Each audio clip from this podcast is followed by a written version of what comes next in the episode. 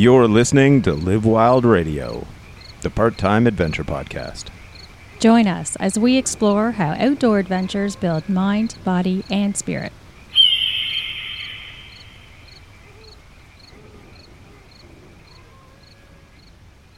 So, so ladies and gentlemen, uh, I'm Winston, I'm Catherine. and this is Live Wild Radio. And today's episode, we've got our pal Katie Corlett on, who was one of the people that could have started this whole thing with me. And then we all fizzled out and didn't do anything. And then Catherine came along and then said, We have to do things properly and do things. And actually, and then that's where it all came from.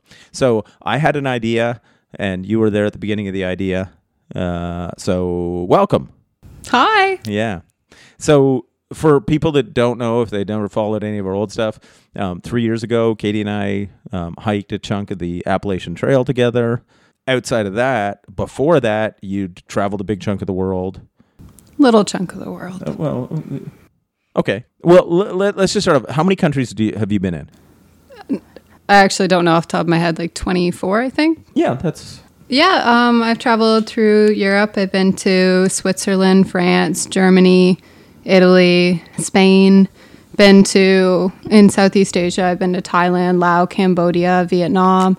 I went to South Korea. I've been to Australia, Cuba, Mexico, um, Jamaica, Canada, the U.S. Like, can't, I can't think of any. Were you in some in Central America? Uh, no, not really. No, so far I really I, I've done Guatemala. I went to uh, yeah I went to Well- Guatemala a month ago. I didn't even remember that. Really? I was there a month ago. I was there in November. Yeah, so two months ago now. So, would most of that traveling that you just rhymed off right now was that in the span of like a couple years? Yeah, yeah. That's all impressive. Of, all of my traveling's been in the last four years now. Yeah, because Katie doesn't like to keep full time jobs.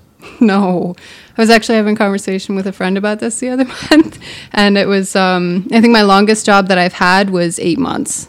Yeah, because uh, when I met Katie, we both worked at the same outdoor store, and yeah, I don't know why. Because I remember like getting a text from you. Um, hey, do you want to go hike the Pacific Crest Trail? Uh, and I said yes, and then it turned into the Appalachian Trail because scheduling and all that kind of shit. Um, but yeah, at that point, you had been to Southeast Asia and then you'd come back, and then you went to Morocco.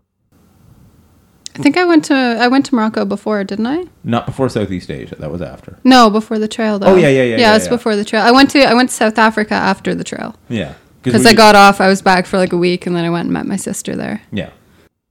Um, yeah. I mean Southeast Asia first. Yeah, I think, you know, but uh, yeah, like it, it- you know, it's always one of those things where I'm always sort of through social media or just reaching out, going, uh, okay, where is she right now? you know, it's one of those things. Like obviously on the on the trail, we spend a ton of time together, um, but most of the time, you're like you're off. Right now, you're in school. You went back because you've got what what is it? You got your university bachelor's in. I have a bachelor's in political science, philosophy, and legal studies. Okay. And now you're going to college for environmental technician? Yep. Okay. Um, and there was sort of like a gap in between while you traveled. Yeah. You know, basically. and you, you did the thing essentially of work uh, to save up enough money and then fuck off till you run out of money. Yeah, I'd work like a madwoman. I'd work like I don't know, maybe 70 hours a week, 60, 70 hours a week until I was completely burned out. And then I'd do that for three months and then I'd leave. And so, when you go on these trips, what kind of adventures are you going after? Just trying to see new places for the most part, see the cultures, try the food, hear the language. Okay, so not necessarily Very hiking. or it could be exploratory. Exploratory. Is it more about the culture and, and the destinations versus the the hiking or the you know the sport? I'd say so. Yeah. Cool. Yeah. Although it's kind of nice when they tie in. Yes. So like when I was in Turkey, um, Owen and I found out about a trail that was there. So it's a 540 kilometer trail down the west coast of Turkey, and we got on that for a couple days. Yeah. and that was really cool to be able to tie something that I really enjoy with traveling Yeah. as well. And so Owen, just can you introduce who Owen is and Oh. how you met? Owen's my fiance, and met him with Winston when we were hiking on the Appalachian Trail. Yeah. So uh, anybody who wants to um, have part of my dating service because now it's I think it's happened three times. I've taken people on cool trips, you know, or partnered with them or whatever you want to call it. Like we're you know, uh, and in addition to sort of the memories, they come home with uh, a romantic interest. It only seems to be ladies, but that's actually almost all my friends are women, and so Yeah. maybe I could help guys hook up. I just don't know how. Yeah, yeah, yeah. you know, my advice to guys: if you want to get girls, just do cool shit and invite people along, and then um, if anything's gonna happen, it'll happen. Like that's I'm lazy. like I will do tons of physical stuff, but it's like. like th- this whole like social media dating or like dating apps and all that kind of stuff. I'm not gonna. It's like eh. so. You've been to like you know twenty odd countries. Um, any stand out as sort of like, you know, wow. I'd love to go back to Mexico. I think Mexico actually might be my favorite country that I've been to. Oh, really? I've taken three family vacations there, and then I went there on my own Yes. and did more of like a. It was volunteering, and then also like a little side trip at the end of volunteering, where we actually bussed down the entire country, like from north to south, Oh, wow. and then stayed at a little island that was off the coast. It was about maybe a three-hour drive from the Guatemala border, and just stayed there. And there was nobody there but locals, and it was amazing. It was it was really nice. And so, what were you said you were volunteering? What kind of volunteering were you doing? Um, it was with an organization called All Hands and Hearts, and they do a lot of reconstruction projects. So they focus on areas that are prone to natural disasters. Okay. So when it comes to floods or earthquakes or hurricanes, anything of the sort. So that time I was there because there was an earthquake that was it was 6.2 magnitude and it hit in um, hit in Mexico City in El Jutla, El, sorry El Jutla, in um, in Mexico, which is in like Morelos. Okay. is the province sorry, in Morelos is the province. And so um, they were doing a reconstruction of all the schools in the community because they didn't have any schools for the kids. So everyone was just in pop up schools. It's very cool. That's something that that's appealed to me in the past, but uh, I took a different direction when I was coming out of school. Because now you're a corporate hack. Actually, wanted to get into diplomacy, and so that was international business is where I was going. But um, I think what you're, that whole concept and that work is so meaningful, and a great way to connect in with the locals and the culture. You do get the opportunity to connect with the culture. So there's a lot of like community gatherings that you'll go to, and you'll have like meetings and festivals, dances, things like that. Or even, for example, in Mexico, it was actually local community members that made our lunch every day. Nice. Yeah, because they wanted to support us being there trying to help. So you do have the opportunity to interact with them one on one, which is really nice. So, what draws you to go back to Mexico? The people, the food, every everything about it, the colors. It's just it's so lively and welcoming, and yeah, it just left a very good impression with me. Yeah, because the, the the couple of times I've been down, the thing I ran into was that uh, on the plus side, the people are amazing. Um, it's not nearly as scary as everybody makes it out to be. Um, Depending where you are. Well, yeah, yeah. yeah. You know, Yeah. Um, but it seems to be like if you're not in massive population centers or you're not near the border, the whole drug cartel thing doesn't seem to be as prevalent. Um, and obviously, I haven't been in 20 years, so uh, it wasn't as big back then either. Um, but the other thing you run into, and this is this is the negative to it, because uh, I spent some time in the jungle. I fucking hate bugs. Did Like- you notice that too, Katie?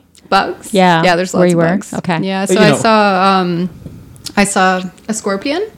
Actually, I was in the bathroom, and it was when we were on we're on this little island, right? So the island that we went to, you actually have to take a boat to get to it, and there's you have to call them to get the boat to come out. It's not like a regular shuttle because it's nobody really goes there, and it's we were in the dead season as well, so nobody's there to begin with, and even then, not that many people go there, and it's just very secluded. Like Yeah. we were, there was us, and I think there was one other couple there for one night at the same place, and that was it. And it's um, it was like little huts that are right in the sand on the beach. So it's kind of nice, and you can see water on both sides. Like that gives you an idea of how small it is too. Yeah. it's really pretty. But um, the bathrooms, the bathrooms are like these little stalls. So you go in the little stall, and on the side of the stall, they're pretty like close too, like they're really narrow. And I look over, and I'm trying to get the toilet paper, and there's a scorpion that's right on the wall, right beside the toilet paper. So it's probably like I'd say a foot, foot and a half away from me. and I'm Oh just my like, goodness. oh, okay. I have no idea why. I just I'm like, okay, I'll be calm about this. Got toilet paper finished. I left, and then I Did you talk to it? Like, I'm just gonna. No, I, I didn't. I was just like, I just kept my eyes on it the whole time. But Yeah. I um I went and looked it up after, and the type that was in there, it's it wasn't like a dangerous Okay. one. It was the very moderate out of like all the different types that you can have. And um, I one fun fact I didn't know though is that they can jump up to three feet. I Oh. didn't know that. So if you, Oh, so you- if you If startle you had it, known that, if you startle it, it can jump up to three feet, And and, then even though it's not life threatening, it can Yeah. still do a lot of damage, and I'd still have to probably seek medical attention, which would be practically impossible where I was. yeah. So it's kind of interesting. Because after- nobody nobody wants a scorpion jumping down their shirt. Or pants. Yeah.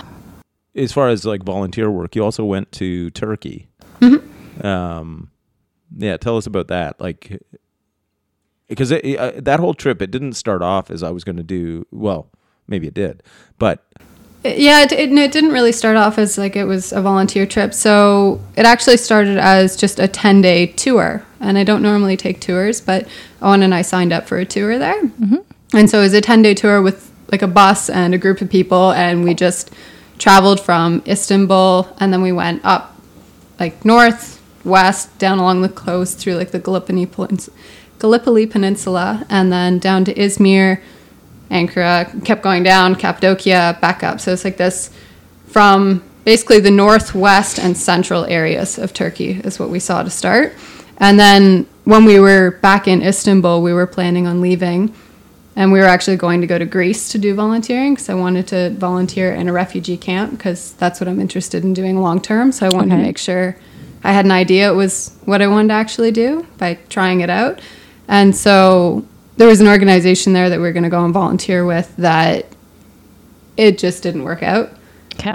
So we decided to bail on it. But then I found a blog post about this organization that we did end up volunteering with in Turkey, and we decided to bite the bullet and go for it. And so we went there, and we ended up staying there for. We were there for three months volunteering with them, a hmm. little over three months, three and a half months. Yep. So we were there four months total. So When those opportunities come up and you're in the country and you've got the time, are they fairly easy to find? Yeah, yeah, you can find them pretty Okay, easily. So that's there's a to know. bunch of there's websites like there's um, Workaway is a good one. You can do it through WWOOFing. Like there's a whole bunch of it's basically like work work for stay if you're looking for something that's free. Interesting. Yeah. But a lot of them are paid. The majority are paid. Right. Yeah, Were, and even the one that we were at, it was. were they were pay us- you? No, You pay no. them. So so is the idea though you're volunteering, but they want you to pay to do it? It's, you're paying because where we were, we were staying on base, so they're providing us with housing. They're providing us with So you've done how many of these volunteer? not that many, to be honest. They're Like, um, what, five, three? Yeah, probably around that. For listeners out there who might be interested in this, what kinds of things, what kind of opportunities are there? And how do you go about assessing what's the right fit for you? I'd say try it out. If you're, it depends on what you're interested in. There's a lot of different options that you can go down, different pathways. But um, for myself, I'm looking into emergency response and like I'm interested in natural disasters, and then I'm also interested in anything that's related to conflict. Okay. So I'm interested in international development and kind of steering. What I'm gearing towards is working with refugees and helping with any kind of environmental impacts. So water, which is what I'm going back to school for. Yeah, like Katie. Katie's looking for when the shits hit the fan. I'm gonna go work there. Obviously, that experience gave you the confirmation. Yes, I want to continue doing that. It's interesting because they all kind of compounded on one another. So originally, when when I did the volunteer work that was doing rebuilding, so when I was doing it in Houston and Florida, it was rebuilding homes Because So- of what? Because of tornado, because uh, of hurricanes? flooding and hur- yeah, flooding and hurricanes. Okay. So in Texas, it was because of a hurricane, and then um, also because they had mass flooding too, Yep. because of the hurricane. and Yeah. then in Florida, same thing, hurricane.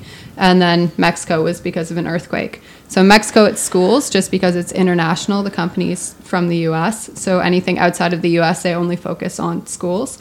Just they can't I'm not entirely sure why, but they, they aren't able to work on housing. Yeah, it's just kind of frowned upon, I guess, which is interesting. Really? That is interesting. Yeah. There's going to be some sort of politics involved. There has to be politics involved, but when it came to the U.S., it's pre- it's pretty much all housing, and then a couple. I think they also do some community structures, but it's mainly housing. It's working like in local community homes. Going there and doing that, that was it's just construction. It's hands-on construction, and it's building it. It's basically tearing it all apart, cleaning it all, and then rebuilding it. Is what you're doing. And after doing that, I'm like, I don't want to deal with natural disasters. I don't. This isn't what I'm interested in. Okay. So that's why I thought, okay, I do know that I'm interested in people and I'll gear it towards just working with people. And then having a very social aspect when I was in Turkey. So it was a mm-hmm. lot of distributions and taking food and diapers and clothing and such into refugee camps and actually doing like handing everything out, meeting members, things like that.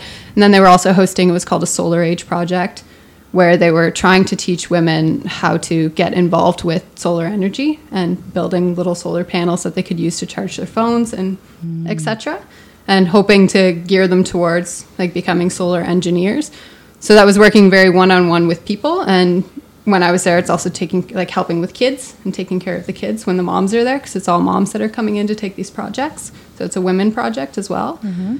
So that's kind of i was thinking i would do that but then after being there, I'm like, this isn't entirely what I want. And I kind of realized that although I love people, and obviously I took politics in school, and so I was kind of looking more towards like international relations.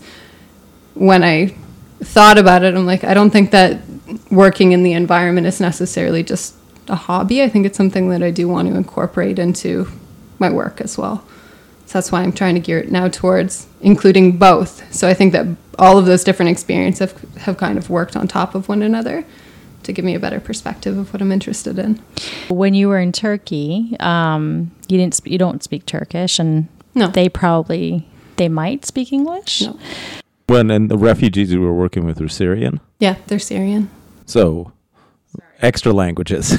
Yeah. So how was that connection? Can you describe that? What that was? Just uh, So what there was, a day in the life of you know working there? Is was it varied? Was it? Yeah. Tell us about that. There's a couple people there that did speak multiple languages that had, for example, they were able to speak between Turkish and English, or they could speak between Arabic and Turkish. And so you'd kind of have these interpreters that you would go to and have everything translated so you'd have a better understanding. Yeah. What kind of skills are welcomed? All skills. Yeah, absolutely all skills. Anything can be useful, which is kind of hard to wrap your head around, but anything Yeah. from if you only have office skills, there's so many organizations that do need help with that. So they need someone to help with grant writing and proposals, for example. Or if you have technical skills, you can be doing things like construction and rebuilding schools, rebuilding homes, like building a place for volunteers to stay, if that's the kind of organization you're looking at. If you have all, all skills apply, like everything. yeah, they, they don't want my skills though. I can teach people how to start fires and how to pack your backpack. That'd be useful. That'd be very Yeah. useful, actually. um, yeah, like it, it, it's an interesting thing though, because like as a friend of yours watching, you didn't go down the path that, uh, you know, most people have, which is high school, you know, post secondary education, university, high school, or university or college or whatever it is, and then career. Right. It it was one of those things where, and I, I can't recommend this to people enough um, because when you talk to a lot of people by the time they're in the mid 30s or their 40s They're starting to. they're like what what the fuck did i do with my life Yeah. Talk about that. What made you, after university, stop and not continue down a career path? to be honest, I just wanted to travel. That's okay. So, yeah, it's actually what it boils down to. So when I started school, um, I would say that within within the first semester, I was pretty sure that I wanted to drop out. And my plan Yeah. was like, I'm going to leave and I'm going to go and travel. That's Yeah. all I wanted to do. Yeah. And I talked myself out of it and I told myself that if I started this, I'm going to finish it. Mm-hmm. So I decided to finish it. But then the second that I finished, I left.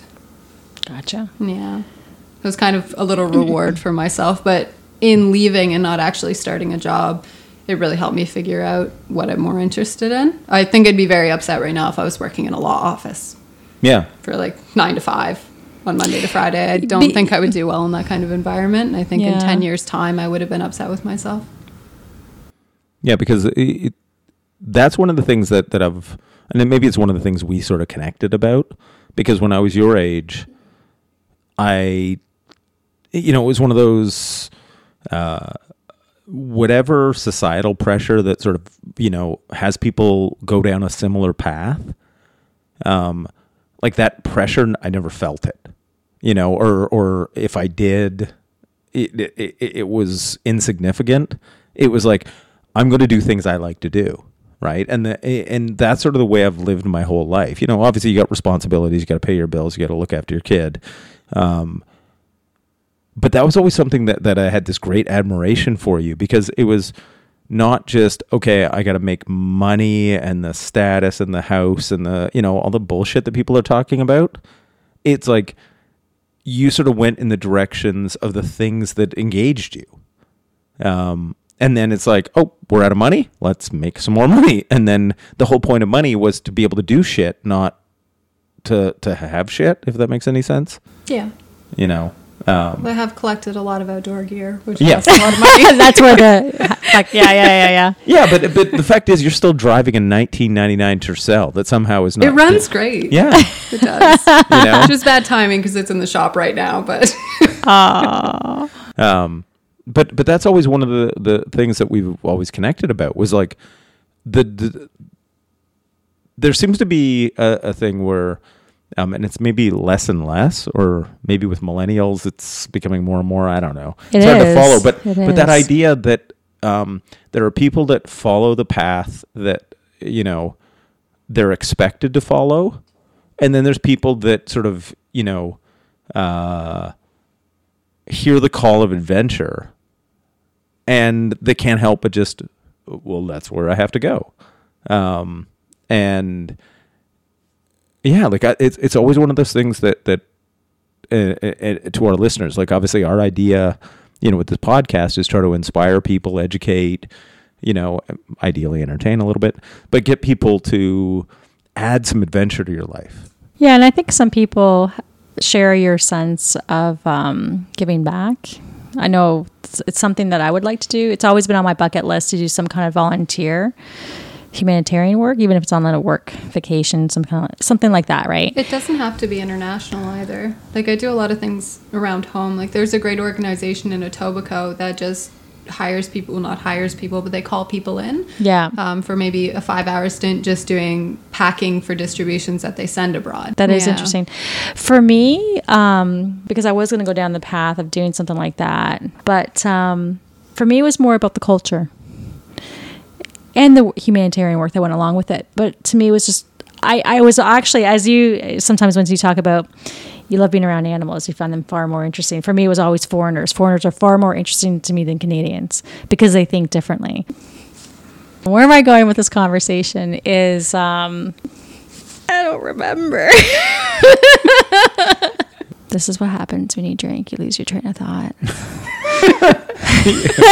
way to way to blame the wine I know I have. And ladies and gentlemen, um, I've had countless conversations with Catherine when uh, wine was not in the building, um, and this shit happens anyway. So uh, disregard her blaming of the uh, the fermented grape. If you'd like a prompt, Please. Um, Thank you. yeah, you were you were talking about um, how you had, had an in, that you believe that other people also have an interest in giving back. Yeah, yeah. What was the point of that? Yeah, you, you know, you were saying like you and yourself, you yourself Yeah. in particular, were also interested. Yeah.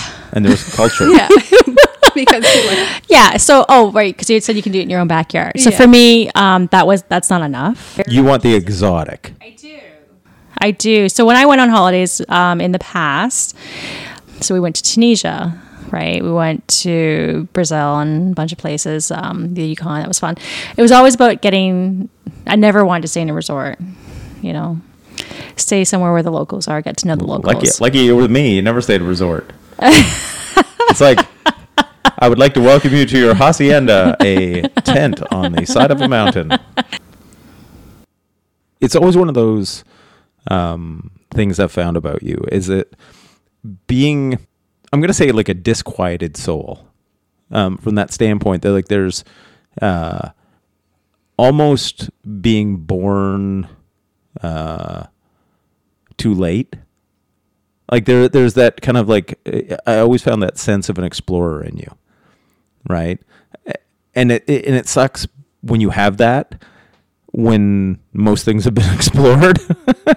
but but it, th- there's always that kind of thing of like when you travel, not that you don't research where you're going, um, but even Catherine and I were Except talking. for the AT.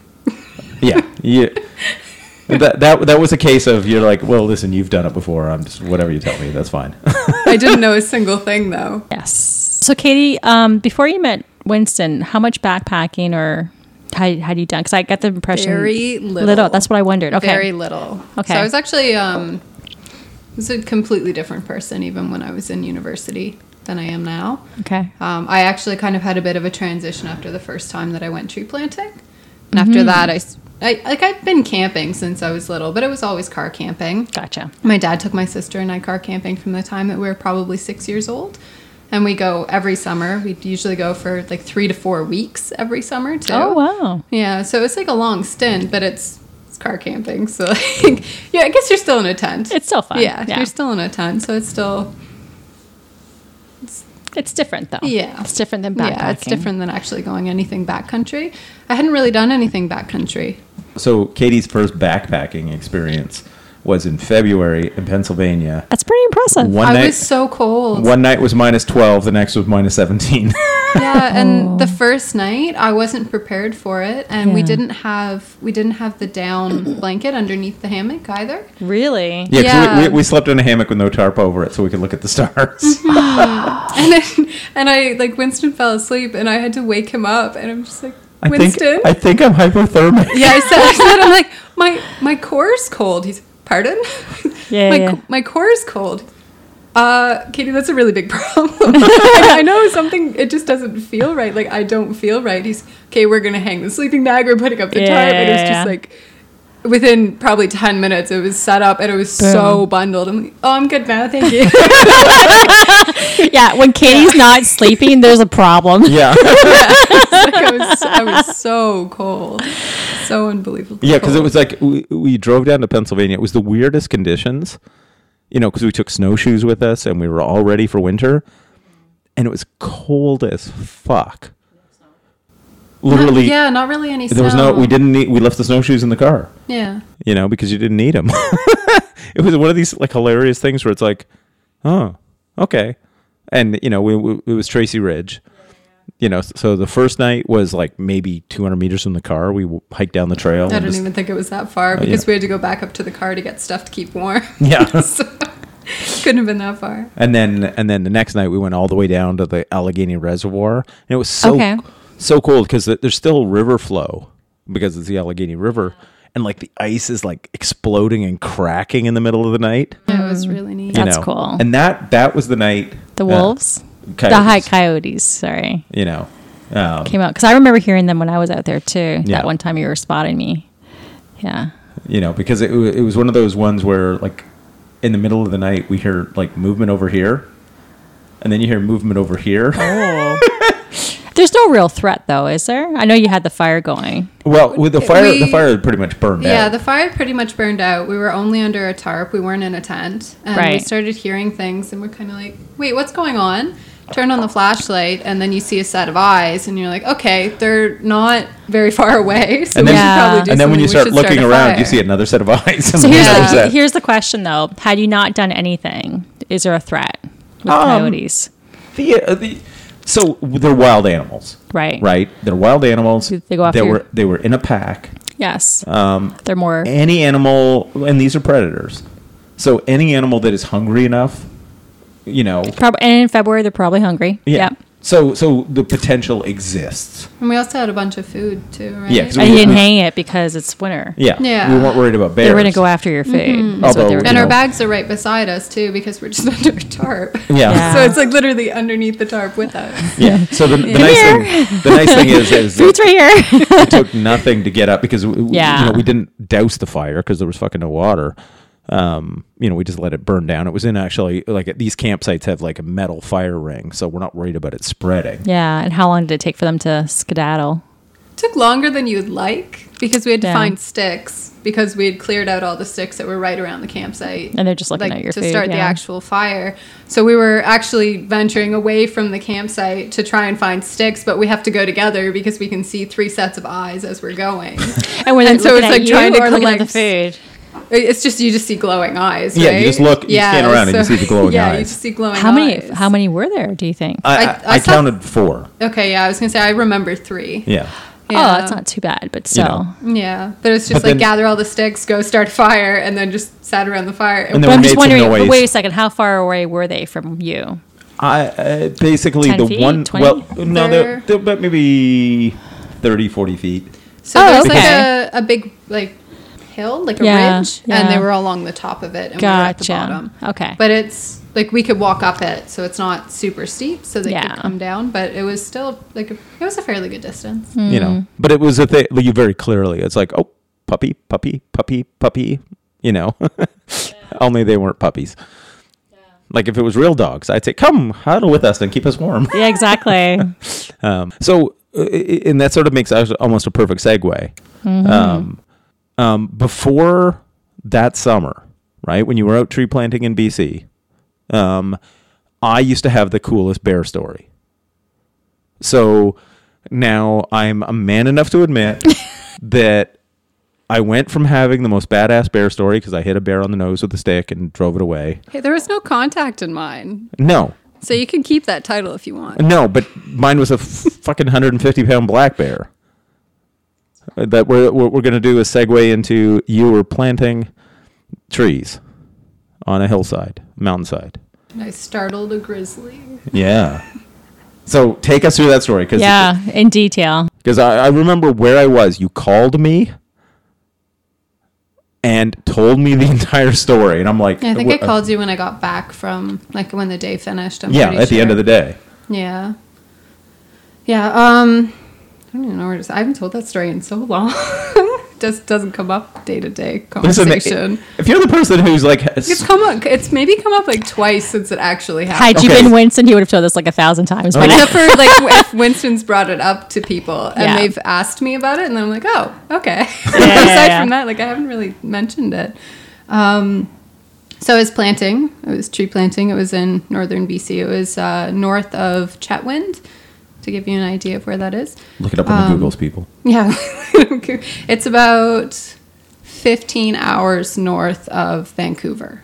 I was planting alone that day. I didn't really like planting alone for the most part, though. But on that day, I felt pretty open to it.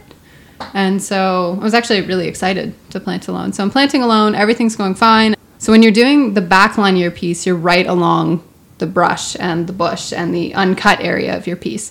But the thing is, with a lot of areas that have been clear cut, a lot of animals like to be there because it's Mm-hmm. it was their territory. Yeah, oh, okay. and it's open as well, so they can see a lot more. They have a better idea of what's going on and where things are and stuff like that. I would assume. But yeah, I was planting along the back of my piece, and I hit a rock or something, and I actually startled a grizzly that had been sleeping, and I woke it up. Oh. and it made like a big huffing sound, like a snuff, and it How big was it? it was an adolescent so it wasn't it wasn't a full grown i'm actually pretty thankful that it was an adolescent too because if it had been full grown i don't think the situation would have played out the way that it did but um so it was an adolescent it's medium size i'd say it's probably like two years old would be my guess How many hundreds of pounds would that be? i don't even know how big it was it's taller than me if that gives you uh, makes sense Standing up? yeah yeah it stood up on its hind legs. And what's your height? Um, I'm five three, almost. Okay. Yeah. So um, planting along the back, hit a rock, startled it. It woke up, made a big huffing sound, and then it took off into the bush. Mm-hmm. And I thought, okay, well, I've scared it away. I didn't even see what kind of bear it was to start. I just knew that I scared something that was big. And I'm like, pretty sure it's a bear, but 99% sure it's a bear. Probably should tell everyone. Should I leave? Do I keep planting? It's clearly not here anymore. I'm sure it's fine. Yeah. Planted like one or two more trees. I'm like, that's insane. You need to go back. You need to tell someone that this is here because if anything happens, you're alone right now. So I started walking back, and when I got probably about 30 feet from the bush line, I hear a bunch of like rustling sounds, and I look back, and it's actually emerged from the bush line. Oh wow. So you were actually making your way back to your team. Yeah, It's a good thing some- you were. Yeah, so if I hadn't have, I would have been a lot closer to it too. Yeah. But it's probably about 30 feet away. I don't fully remember anymore. She blocked it out, ladies and gentlemen. PTSD, kids. PTSD. No, I don't think it's Yeah. PT. It's just been a couple of years, right? Like it's been three and a half years now. so- Anyways, I won't give it away, but it was a big deal. Go yeah, on. but it um it came towards me. It started charging me. I still don't know if it's a bluff charge. I'm assuming it's a bluff charge because like I'm how still fast here. is this charge? It was pretty quick. Like it was it was running and it got up to 10 feet away from me. To Oh, give you an idea. And I was once it came out of the bushes, I immediately thought back to like the tree planting training, which tells you how you're supposed to respond to a bear. And like Okay. I already learned about these things before, but that's where my brain went. Yes. And it's like, okay, so what do you do? Got to make yourself look really big and really loud and Yeah. scare it off. Don't do that with a grizzly for one, which is why I'm lucky it was an adolescent. if it's a grizzly, you're told that you're supposed to like essentially curl up in a ball and just don't move, play dead. Or or avert eye contact and slowly back away. So I, I put my shovel, I had a little shovel. It's planting shovels go probably just a little bit above your knee. And I put it above my head and I have both my arms up and I'm kind of waving my arms in a crossing motion as if I'm like flagging down a helicopter. okay, so you did the opposite of what you were told at this point. Yeah, but that's also because I wasn't really paying attention to what bear it was, That's which okay. is not great. Gotcha, gotcha. Yeah, my my I was just I wanted to make. Yeah, it wa- That's okay, that's a okay. good I'm point, not though. criticizing No, no, you, I'm it's just- a good point though. And if you're gonna go out, go out on your feet. Yeah, I but I, it's weird because in up my brain I'm still okay. like, oh, I responded the way I was supposed to. But Okay, go it's on. Like, not really for a grizzly though. Uh, perfect for a black bear. Perfect for a black bear, not for a grizzly. Okay. But yeah, so I made myself look really big, and I was I was yelling, but I was yelling in like a as calm and relaxed as I could. I truly believe I was pretty calm and relaxed, and I was saying um, things along the lines of, "There's a bear on my piece. He's walking towards me." Um, just making people aware of what was happening in the situation, not yelling at the bear, but yelling to let my teammates, like my crewmates, know what was happening. How far away are they from you? You couldn't see any of them to give you an idea. You can't see like I couldn't see anyone. Because you're on a slope, right? Yeah, and it's also um just because of the way that the piece was so the not even the piece, I can't even think of the right term for it anymore. The block. Yes. So the way that the block is split up into pieces, there's really big pieces that you could work on for a full day before you finish, if not multiple days before you finish. So if you're in a piece by yourself and it's enough that could get you through an 8-hour day, 10-hour day, oh my God. or 2 days, and So then people are in the someone's on a their- different piece, you're not going to be able to see them. So you're obviously screaming, screaming loudly. yeah, I was I was really loud. Yeah, so I was really loud, and you could hear people screaming. I remember Amabel just screaming, "Katie!" and I could hear her like running. So she was reasonably close. Yeah, yeah, But, yeah. So you could hear her running through the forest, and um, yeah, I was just yelling, making sure that everyone was aware of what was going on. But when it got to about ten feet, I kind of panicked a bit. Yeah. Because I realized that the situation wasn't ideal. And so I did the one thing that you're really not supposed to do, although up until then I wasn't really doing what you're supposed to do. but I, I looked it directly in the eyes. What was that like? Um, it was okay. I don't know how to describe it. It was okay. It um, it was good in a way because it gave me a couple seconds because it wasn't expecting it. It kind of threw it off, and all of a sudden it went from it was charging at me to hey wait why is it looking at me? And I think I maybe became more of a threat than some sort of I don't Katie, know Katie what was I would be a, before. a little bit of that big dick energy, like I'll fuck you up there. That's definitely not what it I'm five foot three. yeah, I don't think so. but um, yeah, so I, I looked it in the eyes and like we locked eye contact. It didn't move. It didn't do anything. And that's when it's like it kind of waited a couple seconds. Then it stood up on its hind legs and it started sniffing. And then I'm still being like, "Hey guys, there's still a bear in my block. Please come help me." And it um it got down and it started walking towards me again. And that's when there was a couple of people that came on too. So there was one person that came and was just yelling and then another that came and was yelling, third that was yelling, then the whole crew was there. But one of them, he was actually a checker. So he comes around, he checks all of your trees to make sure you're planting them correctly. He came on and he was making these like these really low, deep deep belly sounds. I don't Yeah. even know how to describe what they were. Yeah, like an animal. Yeah, kind of. And it was just like really projecting it as well. So it was very loud. He must be a singer. Yeah, so it was very loud. And um, when he was doing that, the bear was kind of like, it stopped. It stopped walking. It got its attention. Yeah. And then when he stopped making the sounds for a second, it would start walking towards me. And then everyone else kind of started making them. And I was even making them. And I didn't even know I could make those sounds. and I'm making those sounds. Wait, wait, and can you do it now? No, I can't. no, I have no idea. Put her I have on no the idea spot. what it was. Let me try. let me um, try. Now, now we're all fucking Sasquatching. It wasn't like that. You know, now, now, now we're like we're like bubbles from Trailer Park Boys. Let's go squatching. Sam Squatch. All right, go on. Yeah, but in any case, when the rest of the crew got there, it took off into the woods. And that was the end of it. So I got put on a different piece. I was removed from that piece, which was Did you have to finish working that day? Probably yeah. I finished working that day, um, and while I was working, actually, they they brought they brought a guy, I'm like, I need a drink. they brought a guy that he he was working at our camp. He was on a different block, but they brought him in from the other block, and he has a giant gun, and so he was walking through that piece that had the bear, and For there sure. was four people. I'm pretty sure there's four people, somewhere between two and four people. Pretty sure it was four that ended up replanting the rest of that block that day. And I had asked them, I told them, like, I'm fine to go back. I will finish my piece. It's okay. They wouldn't let me go back on, and they replanted it without me knowing. It was kind of nice though, because it was finished, so it was good. And then everyone just carried on. So you that. you wrote a blog post about this, I did. and I read it, and I think I remember a piece where you, you said that you locked, you looked into the the grizzly bear's eyes, and you were s- calm.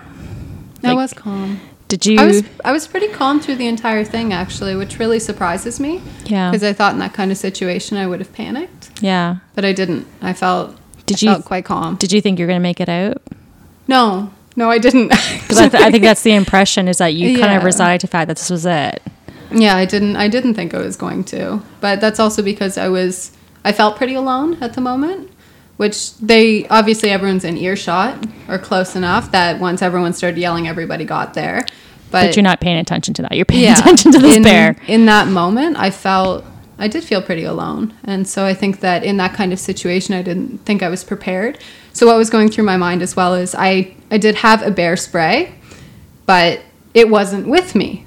So my bear spray was actually back at camp because they recommended that you don't take your bear spray onto the block because they've had more incidences with the bear spray exploding in someone's bag and actually harming a person rather than against a bear because not that many people are well people do encounter bears but um, you're more likely to have it explode in your bag than to use it against any kind of animal so I didn't have that. That was back at camp. I had a knife that was at my cache, so where all of my trees are. So it's completely out of range. I can't get it. I have a whistle. My whistle's actually it's on tree planting bags. They have shoulder like shoulder straps. Kind of looks like a harness in a way, right? And so the shoulder straps have a whistle with the buckle on the front, so you can just blow in that, and you've got sounds like a fully functioning whistle. But the thing is, I was I was planting without my shoulder straps. So I just had all of the weight on my hips. So I had the shoulder straps behind me, laying on top of my bag, but they were buckled. So I couldn't even get to the buckle. I couldn't like. Pull So you were wearing it, but you didn't even have the time to get to it. Is what I'm hearing. I, yeah, could. It wasn't even the time to get to it. It was. It would have been. I would have had to take my attention away from what was happening yeah, in yeah. order to get the whistle from behind me. Yeah. So there was no way that I could access it. Interesting. So the only thing I had was a shovel that went just above my knee. And so your like voice. a like a foot and a half shovel. And I'm like, this isn't really going to do much in this kind of situation. But even the thought of me trying to take on a bear, no, I'm not. It's not going to happen in the first place. so yeah, The only the only thing I can say, and this is just from personal experience, hit him in the nose. yeah. That's all don't you got going for you. 'cause- Yeah, I but just- you're in shock, right? Yeah, I Well- didn't. I didn't think that it would pan out the way that it did. yeah. I definitely didn't. so you thought that was it? There was, yeah, there was a pretty good chance that that was it. Yeah. Well, and I think that's when you have those moments. Um, like obviously, if you have the, I think this is it, and then you live through it. Um, you you almost can have two reactions. One of them is like, I'm never doing anything.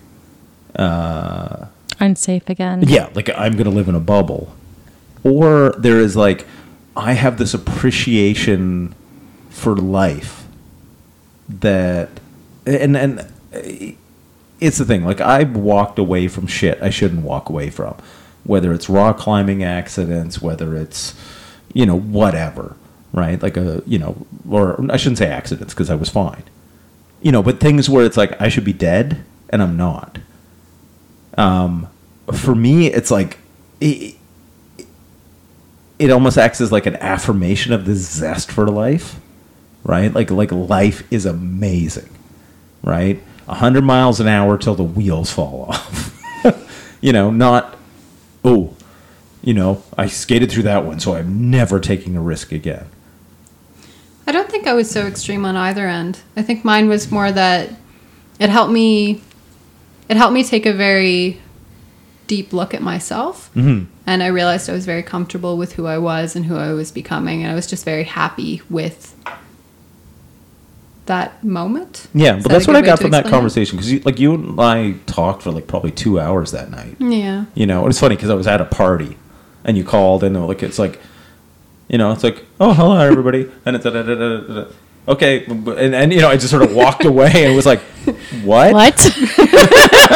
I'll be back in a minute, guys. Yeah, and then it was like, you know, and then I walked back, and it's like, you know, people are like, oh, so, Damn, she's got a better bear story.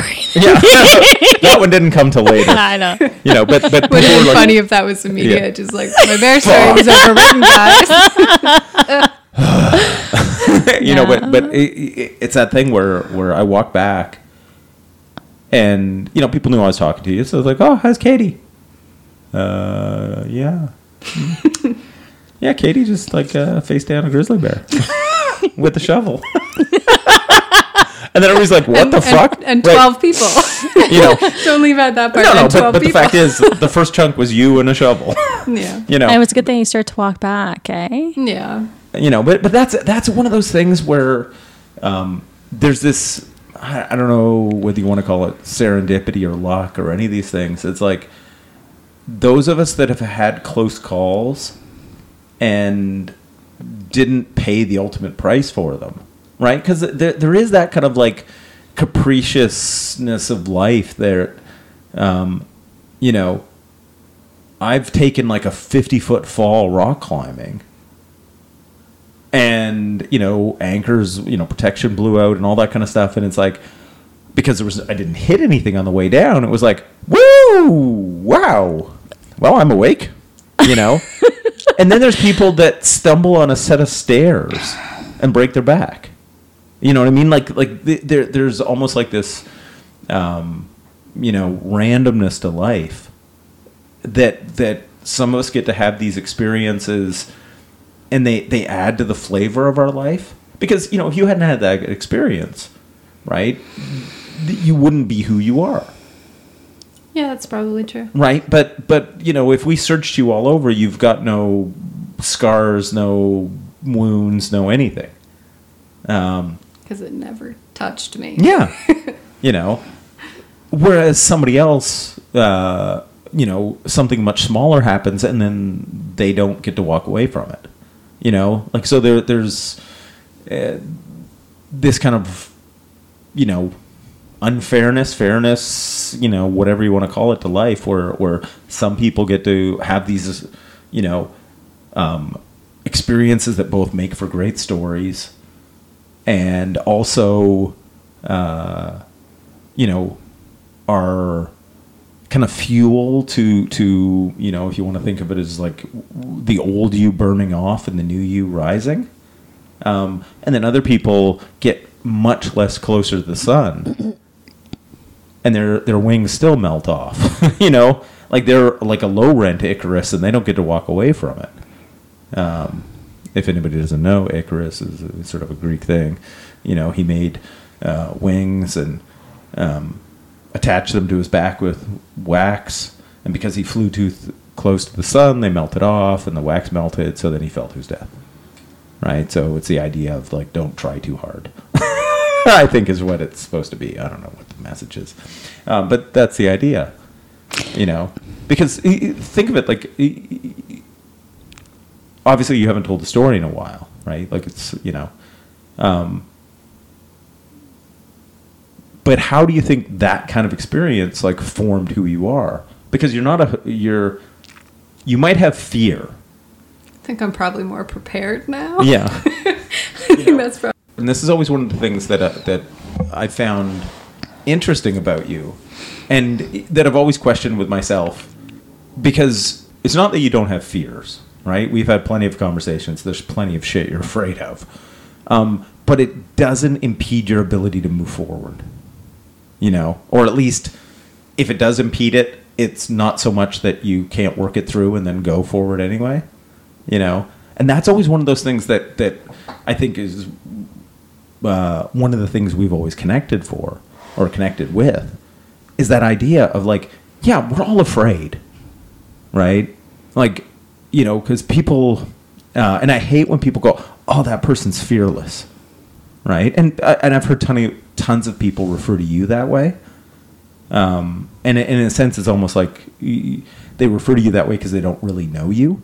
It's not that you don't have fear, but uh, I've always said it's like fear can control you or you can control fear.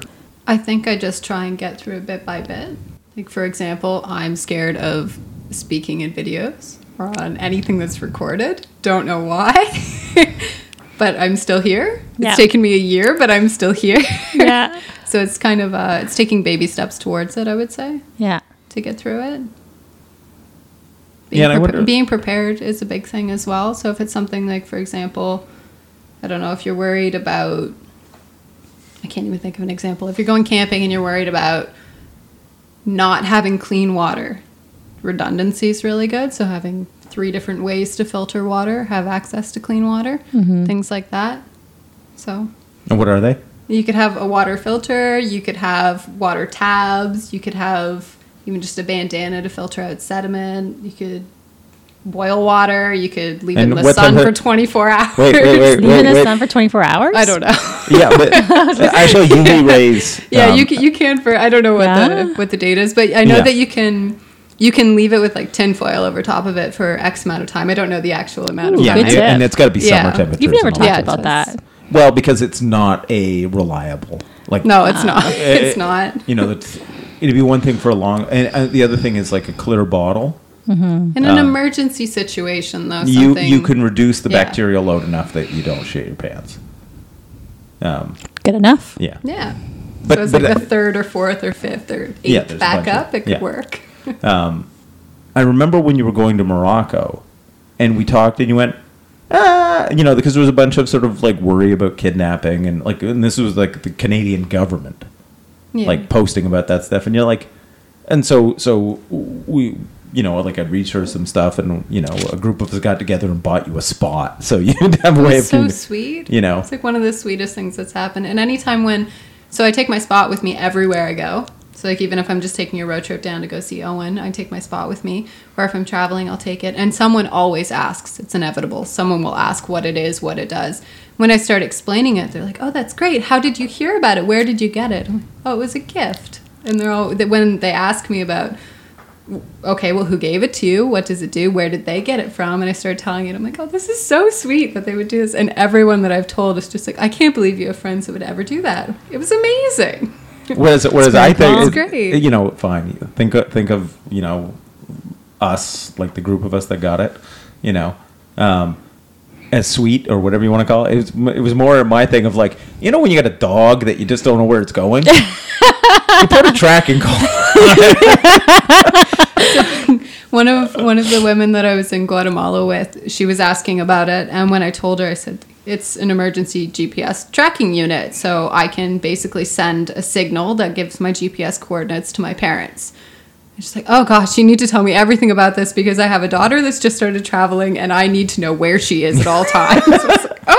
I was like, "Oh, okay, sure." You know. Yeah. Well, and then the fact is, is like Soon they'll be implanting You know, microchips under your skin when you're Yeah, like- asleep and you don't know it.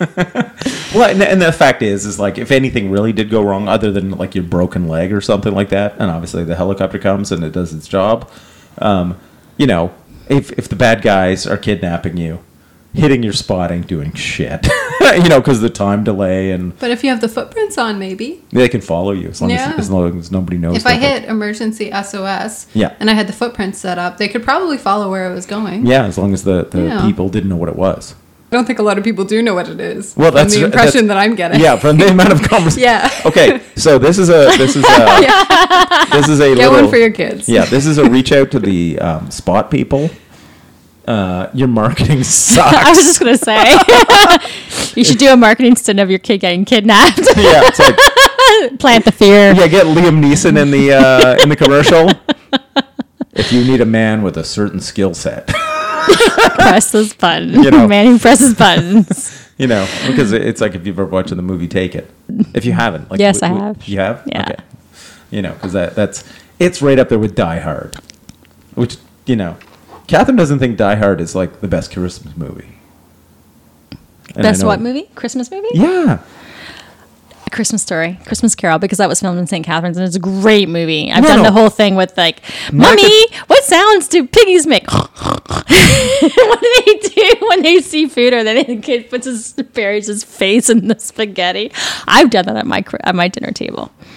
I love that scene. Still, Okay. you, you don't appreciate that scene. it's still not Die Hard. it's it's fucking great. He, he sticks his tongue to the flagpole. Like I understand. Triple dog dare, dog, dog, Dog dare, dare, you. Yeah. it's it's classic. Not as classic as Die Hard, but but it's, we're past the Christmas Yippee season. yay, motherfucker. That's right. you know. Yeah. Anyway, So you know this is uh three hours. Yeah. well, anyway, thank you for finally being on the podcast. Thank you Uh, for having me. Yeah. Yeah, this has been fun. This is really when you're lying on your deathbed, right? What you want to have, and even if they're not always ones that put you in a good light, you want to have good stories. Right? Like imagine you look back in your life and you got no good stories, you fucked up. Right? There was a man that once told me that stories are the most valuable thing that you could pass on to someone. Because if you, for example, you can give gifts, which are nice and appreciated, but if you pass on a story, it means that you're trusting them with it because stories are often altered. So they're trusting that you're going to keep it as true to the word as possible. It was nice. Yeah. Yeah. The stories are nice. So that's right. So everybody, stories are nice. This is Live Wild Radio. Work hard. Play dirty. Bye. We'll see you next time.